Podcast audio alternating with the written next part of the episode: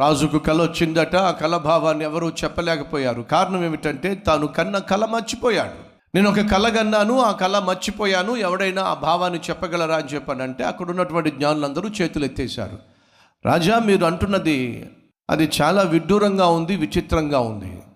మీరు కన్న కళ ఏమిటో చెప్తే మేము భావం చెప్తాం. కన్న కళ మర్చిపోయాను. మర్చిపోయిన కళభావం చెప్పమంటున్నారు. ఈ భూమి మీద మనిషిగా ఉన్నవాడు ఎవ్వడూ చెప్పలేడు. కేవలం దేవదూతలు మాత్రమే చెప్పగలరు. అప్పుడు సడన్గా రాజు కోపంతో రగిలిపోయి ఒక శాసనం చేశాడు. ఏమిటంటే అందరినీ చంపేసేయండి. ఎవరిని? ఈ శాస్త్రులను ఈ ఈ జ్ఞానులను ఈ శకును గాండ్రులను ఈ జ్యోతిష్యులను వీళ్ళందరినీ చంపేసేయండి. నాకు కళ వచ్చినప్పుడు ఆ కళభావం నాకు తెలియక అల్లాడిపోతున్నప్పుడు మహాజ్ఞానులు అని చెప్పుకుంటున్న వీళ్ళు నాకు సహాయం చేయకపోతే వీళ్ళను ఉచితంగా మేపడం దేనికి? వీళ్ళకు జీతాలు ఇవ్వడం దేనికి? వీళ్ళని చంపేసేయండి అని చెప్పినప్పుడు ఆ జ్ఞానులలో దానియలు శద్రక్ మెషక్ అభెజ్ఞగో కూడా ఉన్నారు. అమాంతంగా వారి మీదకి మరణశిక్ష వచ్చి పడింది. అభము శుభము ఎరుగని వాళ్ళు ఏ తప్పు చేయకపోయినప్పటికీ వారి మీదకు మరణశిక్ష వచ్చి పడింది. ఈరోజు ఈ వాక్యం వింటున్న సహోదరి సహోదరులు ఆధ్యాత్మిక ప్రయాణంలో ఆటంకాలు ఉంటాయి ఆధ్యాత్మిక ప్రయాణంలో ఆపదలు అమాంతంగా వచ్చి పడతాయి అపాయాలు పొంచి ఉంటాయి. కానీ ఒక శుభవార్త నేను చెప్పాలని ఆశపడుతున్నాను. దేవుడు నీకు తోడుగా ఉన్నట్లయితే నీ మీదకు వచ్చి పడే ఏ అపాయము ఏ ఆపద నిన్ను ఏ మాత్రము హాని చెయ్యదు అనే సత్యము మర్చిపోద్దని ప్రభు పేరట మనవి చేస్తున్నాను. అపాయం వచ్చింది ఆపద వచ్చింది ప్రాణం మీదకు వచ్చింది. కానీ దాని ఎలు శత్రుకు మెషక్ అభ్యర్థంగా చేసింది ఏంటో తెలుసా? ప్రార్థన. ప్రభువా రాజు మమ్మల్ని గుర్తించాడు.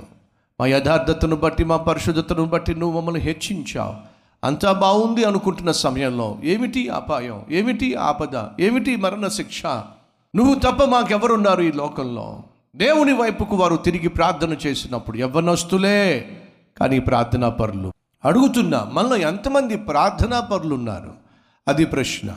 ఎంతమంది ప్రతిరోజు ఖచ్చితంగా కొంత సమయాన్ని కేటాయించి దేవుని సన్నిధిలో కనిపించేటటువంటి యవనస్తులున్నాను ఒక స్టూడెంట్గా నేను ఒకవైపు కాలేజీలో చదువుకుంటూ ప్రతిరోజు సుమారు మూడు గంటల సేపు దేవుని సన్నిధిలో గడిపే అనుభవాన్ని ఒక యవ్వనస్తునిగా దేవుడు నాకు ఇచ్చాడు ఎగ్జామ్స్ ఉన్నా సరే ఫైనల్ ఇయర్ ఎగ్జామ్స్ అయినా సరే ఖచ్చితంగా బైబిల్ చదివేవాడిని ఖచ్చితంగా మోకరించి ప్రార్థన చేసేవాడిని.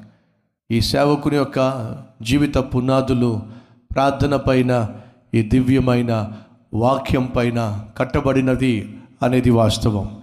సహోదరి సహోదరులు మరి మీ సంగతి ఏమిటి? యవన ప్రాయంలో శ్రమలు వచ్చినప్పుడు శోధనలు వచ్చినప్పుడు పరీక్షలు వచ్చినప్పుడు ప్రాణం మీదకి వచ్చినప్పుడు పరిశుద్ధులైనటువంటి దానియలు ఈ ముగ్గురు చేసిందని తెలుసా? ప్రార్థన.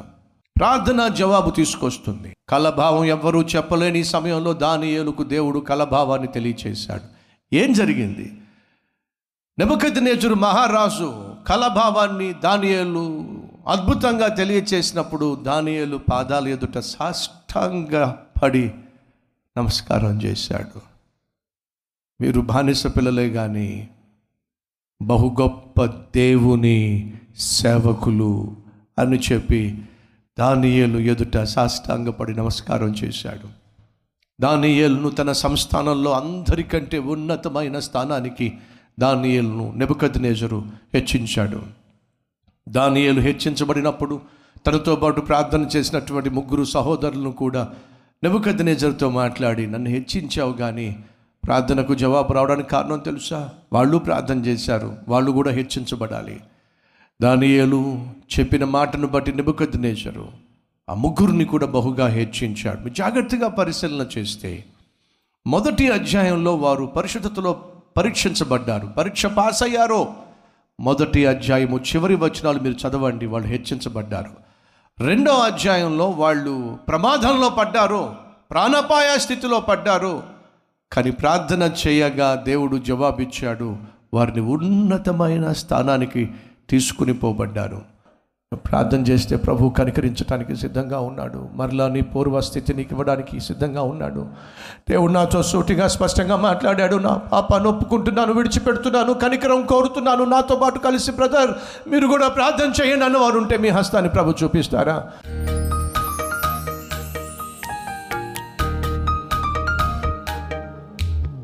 మహాపరిశుద్ధుడు అయిన ప్రేమ కలిగిన తండ్రి పేదవాడు కావచ్చు పరిపాలించేవాడు కావచ్చు. నీ దృష్టిలో అందరూ సమానమే. నువ్వు ఇచ్చినటువంటి అవకాశాలను ఇచ్చినటువంటి అధికారాన్ని ఇచ్చినటువంటి అందాన్ని ఆకారాన్ని ఆస్తిని నాయన తుచ్చమైన నీచమైన పాపిష్టి పనులకు ఉపయోగించినట్లయితే చూస్తూ చూస్తూ మౌనంగా ఉండే దేవుడు కాదు. ఈరోజే నేను చేస్తున్న పాపిష్టి పనులన్నింటినీ విడిచిపెట్టేస్తాను ఒప్పుకుంటున్నాను విడిచిపెట్టేస్తున్నాను నన్ను కనికరించు.